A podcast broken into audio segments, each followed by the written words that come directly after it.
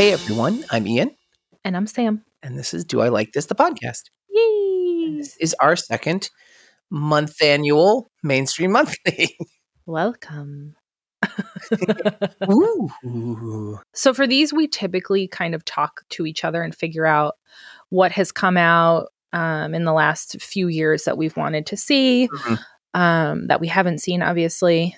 We have a few lined up, but this one chose Scary Stories to Tell in the Dark, the movie, because we both love that book. Yeah, this was books, a shared I should say. Passion from our childhood. Yeah, we were obsessed. Um, I, as a child, used to memorize um, the stories because I was weird. I was a little goth kid, um, like a little emo kid before it was a thing. And I used to read them one a night and try not to be scared. Yeah. And unsuccessfully. So we had forgotten that this came out. And I don't remember how it came up in conversation, but Ian's like, oh, Scary Stories to Tell in the Dark. And I was like, duh, we're watching that. So I have this big giant spreadsheet that I'm always updating when I stumble across ideas or things. And it's, I have more movies on it than we could do in the next forty years. But right. I, I'm always adding to it because that's how I am. And I was looking for Mainstream Monthly and I did like the Amazon, like also watched, and this popped up and I was like, oh my God, yes. Yeah, and I had a vague recollection of when it came out, seeing the trailer and seeing that it looked like they had pretty faithfully stuck to the illustrations, mm-hmm. which are iconic. I think we were just talking before this, even more iconic than the actual stories themselves, right. which are good. If you see a piece of art from these books, you know what book it's from. You also feel very uncomfortable and or right. like something's wrong. Yeah, they're scary. They're if great. I could have an entire room filled with like framed prints from, is it Stephen Gammell? Yeah. Is that his name? Or Gammell. Uh, However you pronounce it. Apologies for messing up. If I could have just a room filled with framed prints by him, I would be in heaven. And I would lock that room until our children were old enough to process the damage lock- that those prints would do to them. Lock it at night and leave all the lights on. Burn lots of sage. Oh my God, are we raising our children in a horror movie with locked rooms? You can't go in there. Um. So yeah. And this movie, we went into it with high hopes. Mm-hmm. So I'm just going to read the Wikipedia summary just because that's the easiest way to go through this. And then we'll just mm-hmm. talk about it. Um, I don't think it's that long, so... Sam, you're on the clock in three, two, uno. Okay. On Halloween nineteen sixty-eight, in the small town of Mill Valley, Pennsylvania, three teen friends, Stella, Augie, and Chuck, prank the bully, Tommy Milner. When Tommy and his gang chase them in retaliation, the trio flees to a drive-in movie theater where a young drifter named Ramon hides them in his car. They invite Ramon to explore a local haunted house that once belonged to the wealthy Bellows family. Haunted house. Haunted house. Haunted. Sounds like our kid. Haunted. Haunted. All right. I'm sorry. That once belonged to the wealthy Bellows family, who helped found Mill Valley. Inside, they find a book of horror stories written by Sarah Bellows, who allegedly died by suicide in the house. Having followed the group, Tommy locks them inside along with Ruth, Chuck's sister. They escape, and Stella takes Sarah's book. Stella discovers a new story entitled Harold being written in Sarah's book. Meanwhile, in reality, an inebriated Tommy is stalked by the titular Harold, his family scarecrow, after it comes to life. The creature stabs him with a pitchfork, causing Tommy to vomit hay and undergo a violent transformation. Tommy is later reported missing. Stella and Ramon find Harold dressed in Tommy's clothes. Stella is convinced that Tommy has been turned into a scarecrow. That night, a new story, The Big Toe, appears when, with Augie as a main character. The pair, Stella and Ramon, attempt to warn him about the monster, a zombie searching for its missing toe, which is inside a stew that Augie unwillingly eats. Ugh, the grossest part of the movie. Yeah, disgusting. Augie disappears after the zombie drags him under his bed. Realizing they are next, the remaining friends attempt to destroy the book with... When this proves impossible, they research Sarah's life in hopes of finding a solution. A new story, The Red Spot, is written. When Ruth discovers a swollen spider bite on her cheek, it explodes and releases hundreds of tiny spiders. Uh, that's an understatement on the number of spiders. We'll get to that. Ruth is rescued but is traumatized and placed in a mental institution. The group's investigation takes them to a local hospital where they discover that Sarah's brother performed electroshock therapy on her as part of a cover-up operation. The family's mill had been poisoning the town's water with mercury, and Sarah was tortured by her family for trying to reveal the truth and blamed for the deed. Almost done. At the hospital, Chuck is attacked by the Pale Lady, a phantom from his recurring nightmares who absorbs him. Stella and Ramon are arrested for trespassing by Police Chief Turner, who reveals that Ramon is a Vietnam War draft dodger. Ooh. Ramon reveals to Stella that it was out of fear after his brother enlisted and his dead body was returned to them in pieces. Turner's dog begins to act strangely, and Ramon realizes that the next creature will be the Jangly Man, a monster from a campfire story that frightened him as a child. The Jangly Man kills Turner by breaking his neck before attempting to kill Ramon. They're leaving out the best part of the whole creature, but we will get to that. This this is not a great... I think this is our first IMDb quality Wikipedia review, yeah. Which makes you remember it's crowdsourced material. Right, so. I'm going to keep going, and then we'll elaborate upon the important yeah, stuff. As necessary. Ramon and Stella escape, and he lures the creature away with Turner's car while Stella goes to the Bellows house to put an end to Sarah's actions. The Jangly Man chases Ramon and ends up getting smashed against the grill of another car. Ramon gets out and runs to the Bellows house where he hides from the Jangly Man under the floor in modern times. Meanwhile, Stella is taken back in time and hidden under a table with the help of young Lulu Baptiste, but is eventually found. They left that whole part out. I was going to say, there's so much missing in Who this. Who the fuck is Lulu Baptiste? We'll tell you later. Living out part of Sarah's experience of the torture her family put her through, Stella confronts Sarah's ghost and promises her that she will tell the real story of Sarah's life and truth of her innocence if she stops harming people with the, her stories. Stella writes down the true story in blood before she, the Jangly Man, and all the previous monsters vanish. She writes the truth about Sarah's life in the papers to the town, keeping her promise. Ramon accepts his enlistment and shares an emotional goodbye with Stella before he leaves for the war. Stella drives away with her father and a recovered Ruth and states that she believes they will find a way to rescue Chuck and Augie as the film ends. Before we go further, just because it's toward the end, wasn't it in her school paper and not the town paper? Yeah, I don't know. A lot of this like was not very clear. Zero out of five Wikipedia. That was not good. Not strong. Um, it left out pretty significant plot points, but it gives you the basic overview. Yeah. It's nineteen sixty-eight, which was confusing to me. Mm-hmm. So when it sh- when that showed up and it flashed on the screen, I thought, oh, this is like back in time and we're going to get like a modern day yeah. thing. This is just setting up what happens. No, the whole thing takes place in the sixties. I think they were going for... Um, a Losers Club vibe, a Stranger Things Club vibe, one hundred percent. one thousand percent. That's what they were trying to set up here. I mean, because you think two thousand nineteen, I want to say that's just after season two of Stranger Things. Or well, like, yeah. As like, it's coming. So Stranger a, Things and It kind of there. came out, the new the new It yeah. kind of all came out around the same time. It's like a, a big thing. Like it's, it's a good way to tell a story mm-hmm. if you do it correctly. I think this story... I think they tried way too hard here because they knew that they had to please the fans. This is a tough... It's a hard thing to do pro- unless you're doing a quick anthology. Well, it's a challenging property because it is so beloved and it has a, such a signature style, both visually and in storytelling, that it's going to be challenging to take on.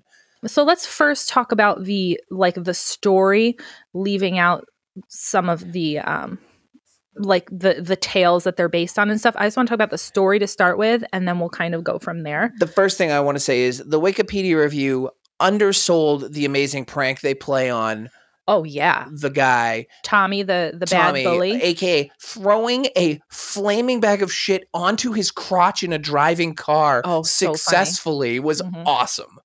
It was Loved so funny. It. And then he like crashed his, it was like a yeah. a fancy sixties, I don't know, Mustang or I'm not a car person. I don't know. Yeah. So note to uh, aspiring writers out there, uh, don't bury the lead or not include details about flaming shit.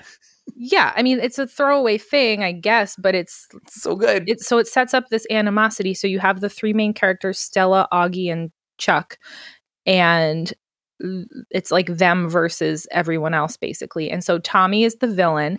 He's dating Chuck's sister Ruth, or they're which, go they're going on a date or whatever. I, yeah. They're they're like going out on dates together or something. Yeah, which is kind of important because you know they have their whole little mix up there. The the three kids run into Ramon, who's a drifter, and so at the very beginning of this movie, it shows us there's a bunch of swastikas everywhere, and I. I was like, um, there are far too many swastikas in this yeah. town for my tastes. Um, and apparently that's like Tommy and his gang. I don't know. That's sort of what I, the vibe I got. They were just really trying to make him as hateable as possible so that the whole Harold story, you didn't hate Harold. You wanted to like Harold is the way they're trying to set that up. Which is silly. Which is weird because he's the evil creature. Right. So the whole thing was to set up that Ramon, the drifter, the draft dodger. I mean, come on, really? That's what they went for, but whatever. He, um, he is a brown person in a white town, basically. And so they automatically, he gets flagged by like the chief of police as being a troublemaker. So here's my question for you, because you have a much better memory of the original stories than I do. Was any of that part of it? Mm-mm. So that is no. the medium they chose to tell these tales, which is such a weird choice because you're telling these stories where the fear and horror comes from these creatures and these visuals and what's happening, and yet you're making victims, both the sheriff and Tommy, of two of these so unlikable that you're rooting for these awful things. Well, and I don't... I, I found that weird. I didn't even necessarily think about that part of it because I think they could have made a movie out of that alone and not included the scary story stuff because it yeah. seemed very forced. It, it did. It seemed like they were just shoving it in like, you know, randomly. Like the, the pale lady... was the dumbest thing oh, I've ever seen. Listen, and one of the best stories. It's not even the story. The fucking picture is so creepy. I Everybody s- knows who yeah. this is. The big lady, she kind of looks like a potato. She has really tiny, like beady little eyes and stringy long black hair. And she's kind of like looming, it looks like, mm-hmm. in the picture. And the story is like this person ha- keeps having a dream about this woman telling her, I don't remember exactly, like you need to leave or whatever. And then she goes like, I need to get away. I'm going on a vacation. And she goes to this like room, like she gets into this room and it's the same room from her dream. And then the lady knocks on the door and she like runs away. And that's the story.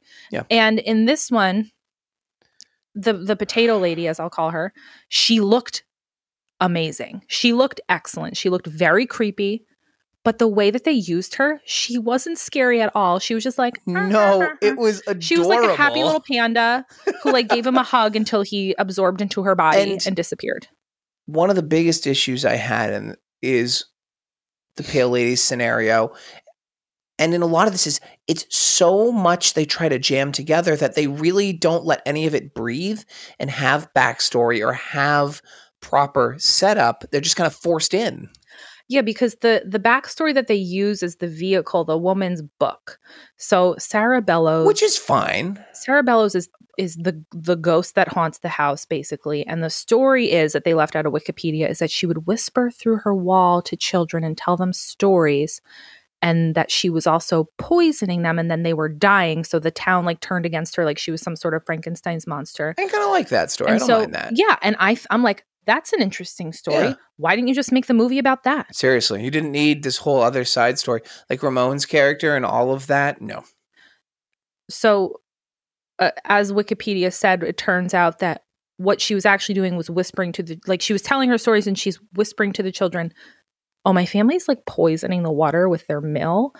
Uh, you might want to tell people that because Sarah gets, keeps is kept locked in her basement so nobody knows what she looks like. She was, like, mm-hmm. scratched out of family photos. Whatever.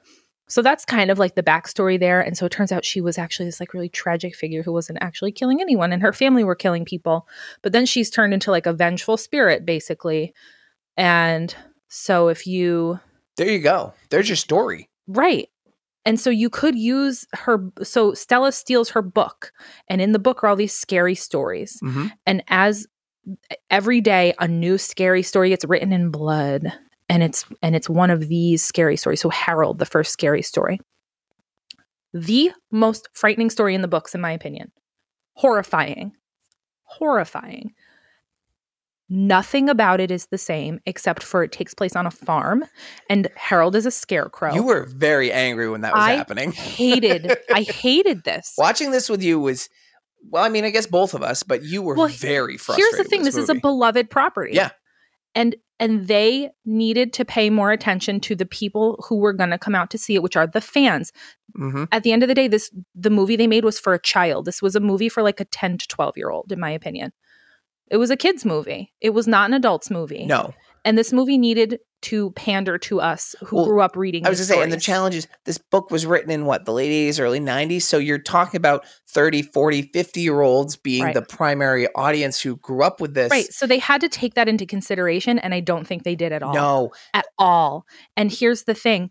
So when you take a story like Harold, which just briefly, it's like three guys on a farm and they have this, this scarecrow Harold, and they just like basically take out all their aggression on it. They abuse it, whatever. And, and as time goes on, Harold starts to like come alive basically. Mm-hmm. And it's like very creepy. And so they all decide like, fuck, we're getting out of here. So they leave, but they forget like an expensive piece of equipment. So one guy has to go back to get it. Mm-hmm. And so his friends are waiting, waiting, waiting. And they finally like start to head back and they're watching, and Harold, like when they, when they're they're still far away, they see Harold up like on the roof, like stretching out a bloody human skin because he obviously murdered the guy. Yeah. And it's like ter- like I have goosebumps because that score you that story used to scare the shit out it's of me. And that illustration story. That illustration used to like haunt my dreams. Okay. And they did it. He looked perfect. He was he good. Looked he was really perfect. Good. He was so creepy. And the storyline they used him for was garbage. I wanted Harold to win, like you said. Yeah. Because the guy that he was killing was was trash. Trash. Okay. And they made him sucked. out to the, to be a villain. Right. So instead of And having... they didn't but they didn't build any of it up. Like they didn't build up like no. any tension at all. It was really silly. The way that it happened, I, I turned to you as he was like The the scarecrow, like Harold murdered this kid, Tommy, stabs him with a pitchfork. And then Tommy's like pulling hay out. And I was like, wait, what is happening? I literally is joked he... to you. I'm like, is he becoming a Blair Witch monster? Right. And I was like, wait, is he becoming a scarecrow? And I was like, no, no. It's not what the story was about. You're supposed to fucking skin him, if anything. Yeah. Like, come on. If you're not going to do anything right, at least skin the guy. So. Nope. What this movie felt like was too many drafts or too many cooks in the kitchen trying to come up with a medium to put these stories in when they actually had it. Like we said, the Sarah Bellows plot line is fine. That gives you these kids get into a house, they find a book, stuff starts happening, go from there. You don't need to overcomplicate it with these overarching themes of, you know, draft dodging and yeah. small town well, racism. And, and, and hold on, and is that, that is that really the worst thing he could do? I guess at that point in time to like a bunch of racist white people, I guess. I don't know. But but also it doesn't matter. And it does not. It doesn't do anything to the story. It doesn't do anything. And, and let's be real. ten to twelve year olds aren't going to understand Vietnam War draft dodging if that's your audience. Right. I think they said it in the sixties because they wanted to use that aesthetic, which was not obvious at all. Like halfway nope. through the movie, I forgot that it was supposed to be in the sixties. And I was like, oh, wait, right. I forgot. If anything, they should have said it in the nineties. Like the late eighties, early nineties, when these books were written. Agreed. I just can't get over how underutilized the the um the Alvin Schwartz stories, who's the guy who wrote the books, how underutilized they were. They felt like an afterthought. They really did. At one point, they like you know he's slipping through the book, and he like who's like oh this story blah, and he like says a story title. And I'm like, oh, are we going to get that? And no. And then he's he makes a joke to her like, oh, this guy, he, his dog's a rat. Like, you know, little stuff like that. Like all these, all these, you know, iconic stories. And they and they're just really, like you said, they're an afterthought. And then so the second one we get is the the stew with the okay. toe. I was about to say, let's talk about one of the best things they did, though, which was yes. the grossness of that toe. And I really liked the ghost coming after Yes. him. I was going to say, the whole thing with the stew and the toe was dumb as fuck. It was them shoehorning the story in. Yeah, exactly. So uh, Augie, right? It was Augie. He gets home. He's And you hear him. He's on the phone with his mom. He's like, come on, Mom. You didn't even make me dinner. And I'll just eat the stew that's in the fridge. Oh, my God. What do you mean, what stew? It's right here. Whatever. And I'm like, oh, come on. So he's then his friends call. Stella's like, don't eat the stew, blah, blah, blah, because she's reading the story as it's being written. And he's like, what are you talking about? And he's, the stew has like a toe floating in it, and he's like eating. So visible. He's eating the stew, and then he puts the whole toe in his oh, mouth and like pulls it. It so and it was, gross. It so was gross, gross, but it was dumb. Like, it was dumb. And it wasn't even the right story. Like the, the way no. they like mixed the two stories again. So the, this one is, um, you know, the zombie toe gets put in the stew or whatever, and then the the the person comes from beyond the grave to get it back, which is the basic idea of what happens in, in the movie. And um, the ghost is from a different story, like a different illustration for, to a different story. It's not mm-hmm. the same thing, which f- for me, I was like, ugh. Ugh. But you know, I'm I'm a purist, so I'll have to let that go. Um, because she looked awesome. She looked great. She looked very good. She looked very creepy. It was good. They did some really good creature and art design in this well, movie. Well, and apparently a lot of the creature stuff, except for the jangly man thing, were practical from what I from what I read, but I didn't read a lot, honestly, uh, because I just was like so frustrated after watching it. Yeah. But she looked good. She looked real creepy. It t- it was like too long of like the stalking of him like hiding under the bed and oh then like and it just was like too long, but fine.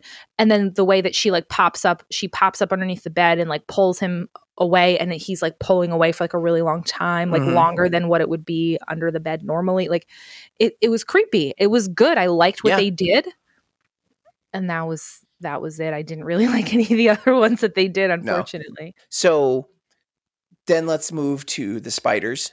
I think that's oh, so so they set that up kind of uh, a little earlier on. Mm-hmm. So Chuck's sister Ruth, who was dating Tommy the jerk hole, the only one in stereotypical sixties clothing. Yes, she she's like, oh, I have a pinball, and I was like, oh, that's gonna be the spiders. And yeah. Ian's like, yeah. So I actually, I didn't really hate that one. It was like fairly effective. It was a little silly, but it was fine. It was very forced again. Oh, like it, it absolutely was. Every single one of them were very forced. Yeah. They were shoehorned in. It's like somebody took a different script and were like, oh, you know what? Let's make the scary stories and like shove a couple oh, of the scary stories in. Oh, that's an interesting in. thought. Yeah, that's, that's, that's my take on what I think happened. That's my hypothesis. Okay. Um. So... she has she's like at a school play putting makeup on it, and it's just getting bigger and bigger, and it turns into like one of those so aggressively big, like immediately within seconds it's huge, it's like half of her face. She runs to the bathroom, a little little spider leg pops out, and it's like, dude, so tell me about this. If your face blew up that quickly, are you going to the bathroom to poke at it, or are you getting help? I'm getting help. Yeah, that was horrifying. Horrifying. Um, I, listen, I don't like spiders at all. That scene with like the little leg poking out, I I had to tell Ian, I'm like, just tell me when, when the spiders yeah. come out, because oh. I can't watch that. Me, it was so gross. Let me say exactly what I said. You said to me, you hate that, and you also hate those pimple popping videos. And you're mm-hmm. like, this is the worst combination of the two. Yes. Which it was. Absolutely. Absolutely. So gross. So then the spiders explode out of her face, and they're obviously very C G I'd. And there's like a bajillion of so them. So many. Not just a couple hundred. Like the entire room is filled with spiders. Think of... your nightmare of if you woke up in a room that was moved, the walls were moving. Yeah. They were that covered. And they were all over her body, biting her, whatever. And that's so, how many. So the the ghost of Sarah Bellows, after she's released, um, she's going crazy. She when when ev- anytime any of this happens, we see like a shadow, and that's Sarah Bellows, and she's there telling the story and killing people. Conveniently. Uh, our main characters arrive in the, in the bathroom, throw a bucket of water to get all the spiders off her, and she doesn't die. Right. So she winds up being sent to like a mental institution. I mean, I, it was I would the probably, sixties. Yeah, listen, I might lose my mind. I would be very traumatized by that. I might, I might have a, a few days in some sort of I care. Don't feel like I would ever be able to see a wound on my body again and not be terrified that there were spiders in it. Like that's how messed right. up that would At make minimum, me. Yeah. yeah. So. A question I had, and one of the plot, I guess, holes in my mind. Why is she going after all the kids when one of them took the book? Like, there's never really explained why her vengeful spirit it's is doing this. It's really not explained well at all. At all, period. So I think we should say At the beginning of the movie, um, they all break into a house, the Bellows house, and they find like a secret room in the basement where Sarah Bellows was kept. Oh yeah, and that's where they find tortured dungeon, yeah. Right? And that's where they find her book and whatever. Um, like I vaguely and, remember and the main Stella, character saying like, "Tell us a story, Sarah," or something. Right? She's she opens uh, Stella like opens the book and she's like, "Tell us a story, Sarah Bellows." But then and then the, and then the ghost is like, "All right, bitch." And then so then Stella steals the book from the house, and that's kind of what sets all this off. I guess I don't know. I don't know if it was her I, stealing the book. I, I don't know if so it was her questions on why asking like, for so the story. So it was the main character who asks for the story, and usually know. in horror. I think back to Cabin in the Woods. The one who transgressed is punished. Yeah, but the other ones were there by the circumstance. People, no, it's all the people around you first, right. to, so that you suffer. But what I guess, okay. I think I think what it is is I don't that, love that. So I think that the way that they were trying to set it up was she was accused of murdering children, and now she's like, well, fuck it, I don't care. I guess if I'm accused of it, I might as well. I think it was just anybody who happened to be associated with the people. All the people who were in that room were the people who, who were affected. I truly think it was like, hey, we need enough victims to tell a bunch of stories, so we don't, we're going to just skip the details here. So then the next story is actually um, an amalgam of a couple stories, which I fucking hated. Uh, so first of all, the jangly man isn't a thing in any of the scary stories. I don't know if it's a thing in like different cultures or something. Mm-hmm. Um, it's actually kind of sounds vaguely familiar, but I could be very wrong.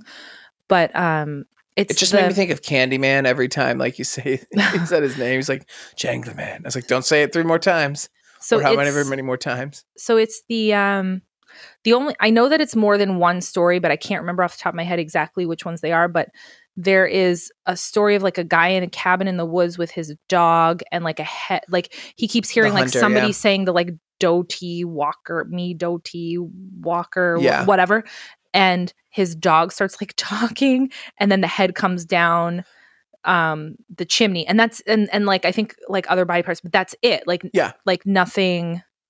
I actually liked the opening of that as the body yeah. came through and the dog. Like I thought that, yeah, that scene was fun. That looked like I was like, okay, that's pretty creepy. But then when the thing started oh, like so screaming bad. and yelling, and then so all the body parts come down, and, and then C G I they all isn't good on it, and then they all join together into a gigantic like spidery type man. It looked like a Play-Doh guy. That's he looked ugh. very silly. Um.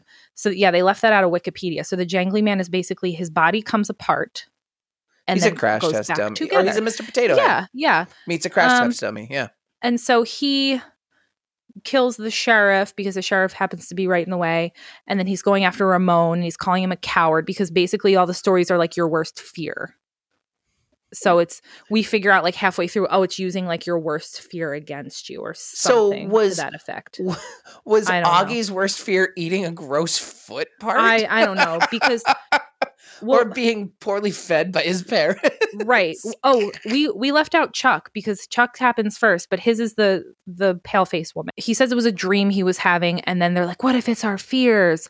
And then she comes, they're like, they happen to be in the hospital. They're like in the mental hospital wing that's closed down. Oh, and they find records. Sarah yeah, Bellows yeah. records, which is an actual record, like on a Victrola. Like it's really ridiculous. Um, so then Chuck gets absorbed by, she looks like Adipose from Doctor Who. She, yes. uh, with hair. Oh, and I so, and she was just like, like little cuddly, like, oh, I know. She was just making cute noise. Like, she was a little imposing. Like she was a little creepy because she looked just like the thing from the book, but that's, that's the only reason why she was creepy. If I didn't, well, and then she was coming from different directions every time he turned. Right. And if yeah. I didn't associate her with that illustration, I probably would have been like, oh, she's an adipose, oh, yeah. you know? So that happens. Yes. And I, and Ian and I looked at each other like, wait, what, what? What just happened? She literally hugged him until he went inside of her body, and then that's the end. So if they're setting up a sequel, which I truly think they, they are. are. They are. I read that. I know they are. I'm already angry that these are kids are just taken to a special dimension. If they end up in the Upside Down, more or less, I'm going to be really annoyed. It's a crossover series. Yeah. uh, that would have been a better movie. Uh, so, it was. It was called Stranger Things, the T V show. So back to the jangly man. So... They are inexplicably, Stella and Ramon are locked in jail cells at this point because Augie and Chuck had disappeared and they're you know, under suspicion or whatever. Oh, and oh, and Tommy had disappeared because he had turned into a scarecrow, uh, whatever. So again, like, this story is a clusterfuck. Yeah. And the jangly man comes. He's trying to get through the bars, so he starts like squeezing himself through the bars, yelling at Ramon that he's a coward. So I'm like, oh, so he's playing on the fear that he like doesn't want to go fucking die in Vietnam. Like, who made this movie? Vietnam, for the most part, is is renowned for being a colossal mistake. It was started with a fake um explosion, basically. The the U S government made up the reason why we went there. It's on fucking record. Like, unclassified documents prove that that's the truth. Most people t- at this point in time are like, yeah, that was a terrible mistake. That is not to say like the veterans who fought and all the people who were there did not, you know, put their lives on the line and are not heroes. But what I'm saying is, at this point, when you make this movie and you're like, "Ooh, you're an evil, nasty draft dodger. Ooh, you're a coward." It's like, shut the and fuck I think, up. Uh, the more important point, less that is, this war was such an awful, violent, terrible war. No one wanted to go. If you're making a movie in twenty nineteen about like, you're a draft dodger, like, nobody thinks that way anymore. No, no one does. It was, it falls in line with all of the superficialness of this mess of a plot. Right. Because there was no depth. It was all surface level things thrown together. There was no depth to these characters. Except for that Stella's mom left. And so I kept thinking, I actually wrote down, oh, I have yeah. little notes in my phone. I was like, ooh, is Stella's mom going to be a ghost monster? Stella's dad might have been my favorite actor in the movie. Because uh, Stella's dad was Hank from Breaking Bad. Yeah. And he's incredible. So... But unfortunately, he's he's underutilized. I think I read. I in, know. Good on him getting that paycheck and not right. doing much. I think I read in the notes that he was only there for like one day. So perfect, makes sense. Um, but yeah, I kept thinking like, oh, is her mom going to be one of the monsters? Is her mom going to be one of the ghosts? That would be amazing. Is, no, is her mom Snow Beast? Yeah, Snow Beast is her mom. Snow Beast is her mom. Listen, obviously, you know that this is how my brain thinks about everything at this point. Hey, but, um, I wouldn't have put it past this film the way it did it. Right. It would have made it better. Too, it would have made way it too better. Many liberties with the stories, so it would have been like thirteen Ghosts, where like it's like, oh, the ghost is their mom and saves them. Spoiler alert. Um. So yeah, so the jangly man is coming after them. They last second get out. He gets locked in the cell. He's chasing them. When he gets hit by a car in the Wikipedia thing, he gets smashed. His body parts all fall apart, and then he gathers himself back together. And so that part was like. Uh, first of all, that kid would have been dis- devastated oh. driving the car and crashing into yeah, a semi. Yeah, he intentionally crashed headfirst into a semi going like eighty miles an hour. And I was like, you're and dead. And he just gets out fine and runs away with no yeah. damage. Yep, sure. Um. So then they get, they our characters wind up in the haunted house at the end, Stella and Ramon. And somehow Stella's back in time as Sarah Bellows. And Ramon is in... in real time with the jangly man, and she like drops her glasses and he finds them covered in dust. And I'm like, shut the fuck up. Yeah. This, cause it did fucking... nothing for the storyline. Like it didn't, it didn't help him. It didn't help her. We already knew just... they were both in the same place. Right. It was dumb. He also barely knows her. So how is he recognizing her glasses? It was very dumb. Anyways. So that happened. And so there's the whole, like, at one point, they're trying to find out about Sarah Bellows, so they they go find Lulu Baptiste, who is like the daughter of one of the maids or something. And so this is the this is the one thing I liked. So one of the things in the Scary Stories books is um, the Hearse song, which I mm-hmm. memorized as a child. I'm not going to sing it right now, but it's it's. Uh, have you ever laughed as a hearse go, goes by? Because you may be the next to die. So yeah, they use creepy. They use that tune in this in a music box, which mm-hmm. I love. Uh, they use it. Lulu Baptiste, who was really starts good. Singing it. She's like one hundred fifty when they go see her, and they're trying to ask her about Sarah Bellows, and she I don't even remember She's what she said. It was creepy and good. It was useless, but she was fun. Yeah, but it was totally useless. It was like a one minute long scene. They didn't get anything from it except that she started singing that song, and I was like, yes. Um, I mean, I guarantee you, the whole plot was for that scene was just have them chat with her so she can sing this creepy song. Right. So then, and then they leave, and nothing happens. But um.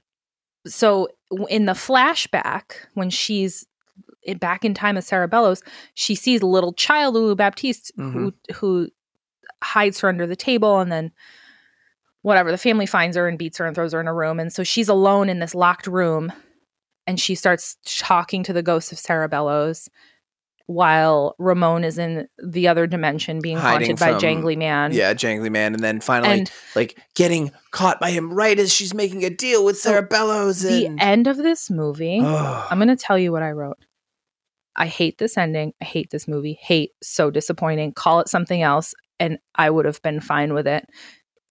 It was created for fan service, but it did not serve. Because the end yeah. of this movie, she's like, Sarah, you were innocent, and I'm going to prove it to the world, and you don't have to be angry anymore. And Sarah's like, okay. And that's the end. My story in your blood, and I'm good. Right. So she starts like writing in, in her own blood, like, Sarah was innocent, and she didn't kill anybody. It was her family. Everything fades away, and the world is normal. Right, except talk about a Deus Ex Machina moment. Except Augie and Chuck are, Chuck are still missing. The sheriff is still dead. Like, everything that happened still happened, but like yeah. all the monsters are gone, basically. And so, you Tommy's know, Tommy's still a stare- scarecrow, probably. Right. So we get um, like Ramon and Stella are friends, and he's going off to Vietnam. Um, his or she has like written in the paper about Sarah Bellows and her family. It's like two hundred years later. Like, nobody no really one gives a cares fuck. Anymore. Right. And then it's her. Her dad and newly released Chuck's sister from or the mental hospital. Or broken out, for all we know. Right. All together, driving down a highway. Like they're going to go find it. It reminded me of, of Hopper and Eleven driving in the truck together. Like, where are they going? I don't know. Because it was a mess of an because ending. Because it's not like you're driving into the abyss where your friends are. You're just driving to drive. The one thing that was weird about this movie was that the ambiance of the movie was like like kind of silly and childlike, and that underlying story was like very dark, and the mm-hmm. deaths were like very dark. So it's not often that you get like the, you know, the Losers Club, I call them, like the, the gang of kids that are going to save the world kind of thing. It's not often that you get half of them die no. or disappear, for lack of a better word. There, that was, the tonality was odd. It was very what bizarre. I thought they were going for. Yeah. And so that to me is like, oh, there's definitely a sequel because they're, they're not dead. Like, you're not going to kill kids. Oh, I hope they don't get funding and they are dead. Because you're stuck with the decisions you made, movie. It's very clear at the end that she's like, we're going to find them. And I'm like, oh, so they're alive. Okay, whatever. But the only way I'm okay with the sequel if they find them is they find them and they're fucked up. Like mm-hmm. Will f- un- in the Upside Down messed up. Like yeah. you can't just find them and everyone, everything's okay. We're back. Well, here's the thing. The Alvin Schwartz book, Scary Stories to Tell in the Dark, there are three volumes. There's a fucking lot of them. They used mm-hmm. four and then they meant, or five, and they mentioned one. Like, they barely scratched the surface, and they didn't even use all the the really good ones. They used Harold, which is a really good one. They used some of the more like well-known ones, but there's some really freaking scary ones that they didn't even touch. Okay, so here's my bigger picture thought about all this. If I'm going to take Scary Stories and do it, I'm going to take them individually. Right. And, and do build anthology. A world around Harold and make that a full film.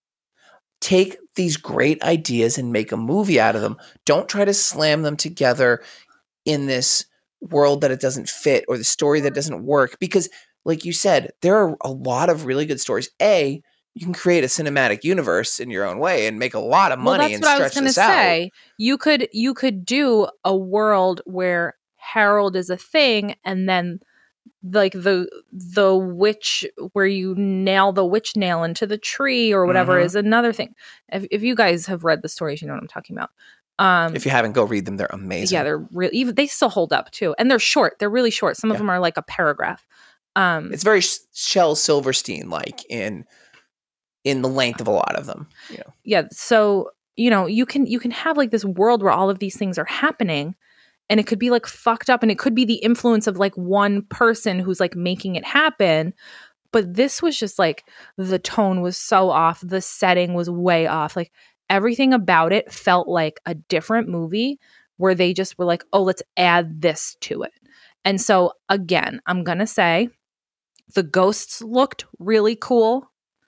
The acting was fine. Hank from Breaking Bad was in it. Mm-hmm. Um, I I just really think that they they catered to the wrong audience. They catered to children, and they didn't cater to the people who read and love the books, who are coming to the theater to see this movie. It feels in a lot of ways to me like a cash grab with a property. Absolutely. I don't think that the person who made this movie loved the stories. I think the person, if they even read the stories at all, I think they were probably just handed a few stories like, here, make a movie with these. Mm-hmm. That's my idea anyway. Um, I think if they read the stories at all, they read them like very like near to when they wrote the script.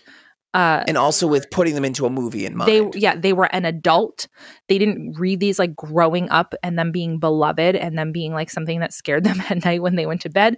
Like this, this was not written by someone who loved these stories. This definitely does not feel like a passion project in any way. It doesn't even feel like a person who gave any fucks about the stories at all in any way, in my opinion, as a person who gives all the fucks about these stories. Yeah. And I know that I am taking it way more personally than a lot of people would because I love them so much. That's okay. Um, but I really do feel like, again, like, you know who the audience for this is. Write for that audience.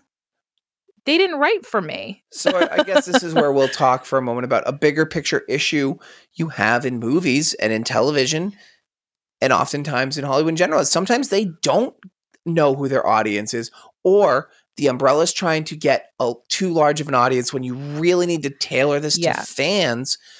Because if you don't, you're not going to attract the people who are going to be passionate supporters, and you're not going to win over the people who are your general audience because it doesn't do anything for I them. Think that you, it doesn't have to be only for fans, but I think you have to put enough of enough of like the meat in there for the fans, because those are the people who are ultimately going to be drawn to go see it. And so you want them to say like, yeah, that was enjoyable. Mm-hmm. You should go watch it, you know, because yep. you're you're always going to get the people who just love horror movies, who just love this sort of thing, Us. who are going to go see it no matter what, whether they know the stories or not.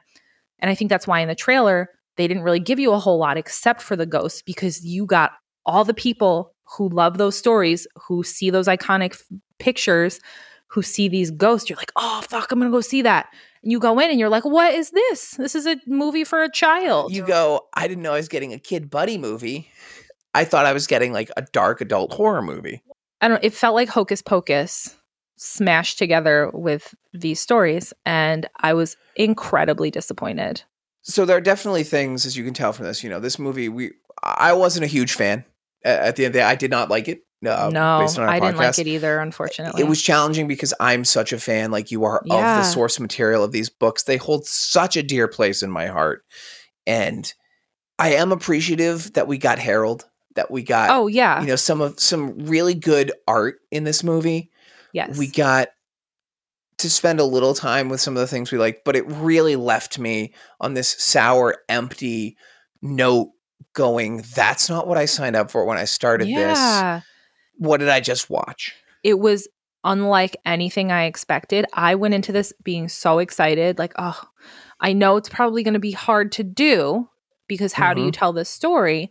But I'm going to be really open-minded because I really love these stories and I'm really excited about it. And at first I was like, okay, this is kind of silly, but it's fine. Like, I was okay with it. But as it unfolded and everything just was so like muted, it was very P G. It was very dumbed down. I I just kept hoping for them to like ramp it up, ramp it up, ramp it up. And it wasn't scary, except for the zombie lady with the toe. That was that was fucking creepy. Yeah, that was creepy. She was creepy. She looked real good. She and, was creepy. And Harold, like I said, was good. And Harold looked creepy. But but the thing, like, I thought it was going to give me nightmares because that story creeps me out so much. And I was like, oh, that's it? Okay. But, you know, they did do a really good job on on that. The kids were good actors. The actually, Augie and Chuck were really funny. Oh, yeah. We enjoyed them. Yeah. yeah Augie reminded me of, is it Chet from Bajillion Dollar Properties? The really dorky guy? Oh, I don't remember their name. I I know. I you know who see I'm talking the face. About? I just can't remember the character name. He, but also, yeah, yeah, yeah. he also plays B J in Righteous Gemstones, which is basically the same character. He's hysterical. He's like the tall, pale, freckled redhead. We'll put him up dude. on Instagram. He's very funny. But that's who Augie reminded me of, like a very obviously very young version of him. So I was like, he was like this weird, awkward, funny kid. And he was like kind of, he was like pretty smart, but like, like not street smart at all. Yeah. and he would make like references to like he, he like dressed up as an opera character. It was great. So no, yeah, I, I I really liked them, and I so that's why I was excited, because it does. I love the Stranger Things vibe. I love the mm-hmm. It vibe, because Stranger Things is It, basically just retold, oh, yeah. because the guys who did Stranger Things wanted, wanted to, do, to it. do It, so they wrote their own movie, which is fine because I love both of them equally. And so I love a good kid gang. Sandlot, what else? Stand Mighty, by Me. Mighty Ducks, Stand By Me, like all that stuff. I love a good gang gang of whippersnappers, right? Young Guns. Yeah. They're a little older, but yeah. Yeah, exactly. Uh, so I love that.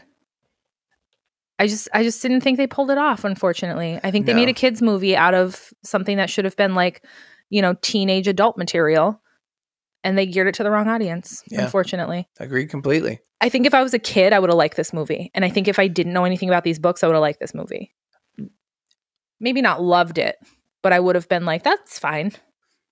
Uh, if you watch this movie and you have different opinions, we'd love to hear your background going into this movie. Yes, so, please. So send us an email. Uh, you can reach us at doilikethispodcast at gmail dot com.